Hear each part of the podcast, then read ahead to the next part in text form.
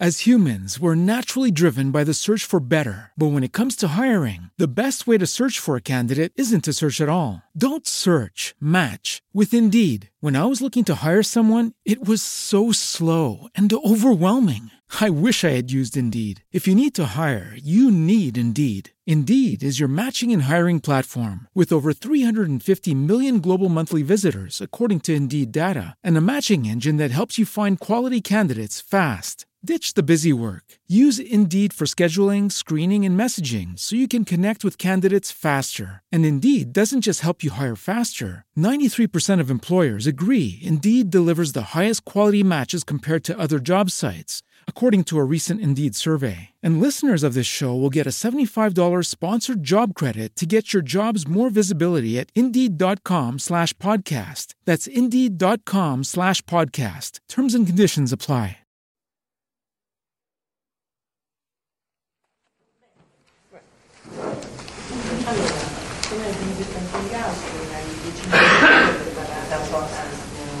Percorso che diventa una scorsa. Io parlo di scienze di, tecnologia, e, sebbene scienze e tecnologia abbiano molti aspetti in comune, gli obiettivi e i metodi con cui essi eh, arrivano ai risultati tendono a diversificarsi. Eh, infatti la scienza eh, è spinta più da una curiosità verso il mondo naturale e cerca di eh, costruire delle teorie per poi verificarle sperimentalmente, mentre la tecnologia eh, realizza, cerca di realizzare dei manufatti per eh, soddisfare dei bisogni umani, per soddisfare dei bisogni o dei desideri umani. Nel corso della storia abbiamo assistito a come ehm, per esempio la tecnologia si fosse sviluppata anche senza l'apporto scientifico, basti pensare ai più antichi metodi di conservazione degli alimenti. Mentre dall'inizio di questo secolo la tecnologia si basa sempre di più sulla ricerca scientifica e da circa metà del XX secolo scienza e tecnologia lavorano sempre di più in simbiosi, infatti la scienza utilizza sempre di più uh, gli strumenti che la tecnologia mette a sua disposizione per appunto la scoperta del mondo naturale, mentre la tecnologia si fonda sempre di più sul, su ricerche scientifiche per costruire appunto i suoi strumenti. Un esempio uh, di questa simbiosi è lo studio delle um, onde elettromagnetiche e la loro applicazione nel mondo pratico. Le onde elettromagnetiche uh, derivano da un'oscillazione, una, un'accelerazione di, un carico, di una carica elettrica, ovvero dalla variazione di un uh, campo elettrico da, da, un valore E1 a un valore E2 oppure di un campo, uh, campo magnetico da un valore B1 a un valore B2. Uh, ehm, il campo magnetico e il campo elettrico sono ortogonali tra di loro e quindi eh, danno all'onda elettromagnetica caratteristica di onda trasversale. Ehm, le onde elettromagnetiche constano di una componente elettrica e di una componente magnetica che insieme danno lo spettro, lo spettro elettromagnetico. Uh, in base alla frequenza e alla lunghezza d'onda ci sono vari tipi di, di onde elettromagnetiche e partendo da quella con frequenza maggiore e lunghezza d'onda minore si hanno i raggi gamma, i raggi X, eh, l'ultravioletto, la luce visibile, l'infrarosso, le microonde e le onde radio. Per quanto riguarda i raggi gamma, essi non hanno né carica né massa. Uh, non sono in grado di modificare la struttura interna atomica, ma uh, sono in grado di trasportare dell'energia sotto forma di radiazione. Esse nel campo pratico sono utilizzate ad esempio a scopo terapeutico, per esempio nella, nella cura delle cellule tumorali, nella cura dei tumori. Per quanto riguarda i raggi X, essi sono prodotti in seguito a una variazione di energia dovuta a um, una variazione di energia tra elettroni eh, fortemente legati tra di loro. I raggi X eh, possono essere usati a scopo diagnostico appunto per, ehm, per compiere le più comuni radiografie. Per quanto riguarda l'ultravioletto, esso è, ehm, l'ultravioletto è ehm, utilizzato per um, aumentare il potere di risoluzione di alcuni strumenti senza modificarne la struttura interna. Pro- eh, I raggi ultravioletti sono contenuti anche nelle radiazioni solari e sono diciamo, schermati dall'atmosfera in quanto potrebbero essere dannosi per il corpo umano. Uh, per quanto riguarda la luce visibile, Essa deriva da una rapida oscillazione a determinate frequenze del, del campo elettromagnetico e si origina quando si ha una disecitazione di eh, elettroni, atomi e molecole. La luce visibile non solo è importante appunto perché permette la vista umana, ma anche perché ehm, permette le importanti reazioni di fotosintesi. Eh, andando avanti troviamo gli infrarossi. Gli infrarossi sono genera- sono, hanno una natura terra.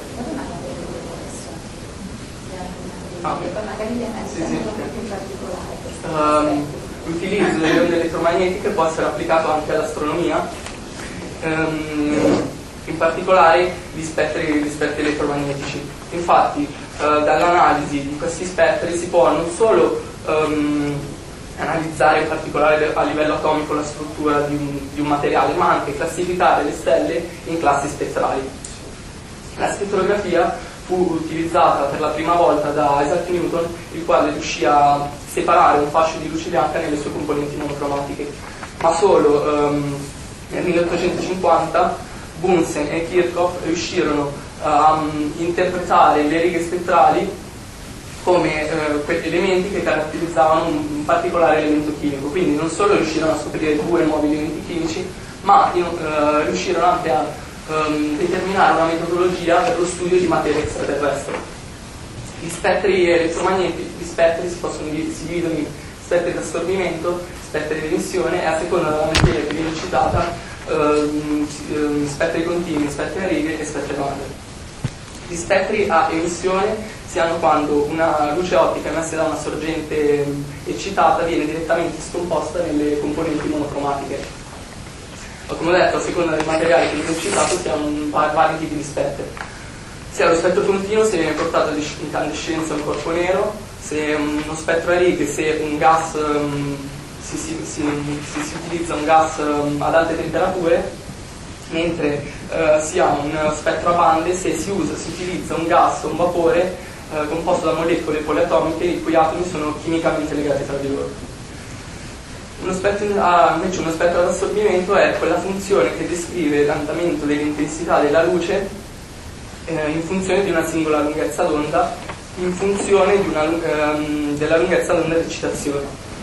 Eh, uno spettro ad assorbimento si ottiene interponendo un gas o un vapore all'interno di una radiazione che può generare uno spettro continuo. Quindi, in sostanza, uno spettro ad assorbimento è negativo di uno spettro di emissione nel quale però si riesce anche a individuare il gas che, che si è interposto.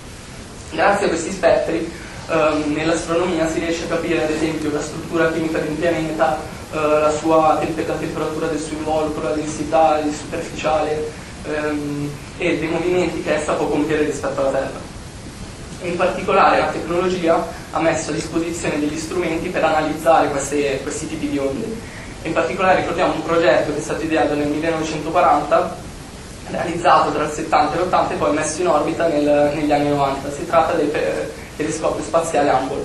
È un progetto che vede in concomitanza l'ESA e la NASA, cioè l'Associazione Astronomica Europea e, e Americana, ed è praticamente un telescopio che appunto eh, è in orbita.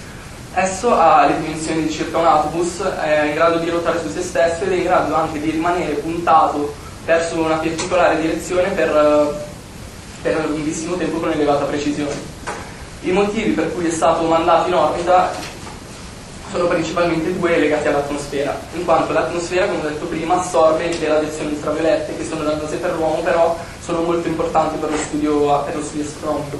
E inoltre l'atmosfera non è mai completamente calma, infatti ci sono eh, ven- eh, i venti oppure sbalzi di temperatura che possono eh, distorcere le, mh, le immagini stellari.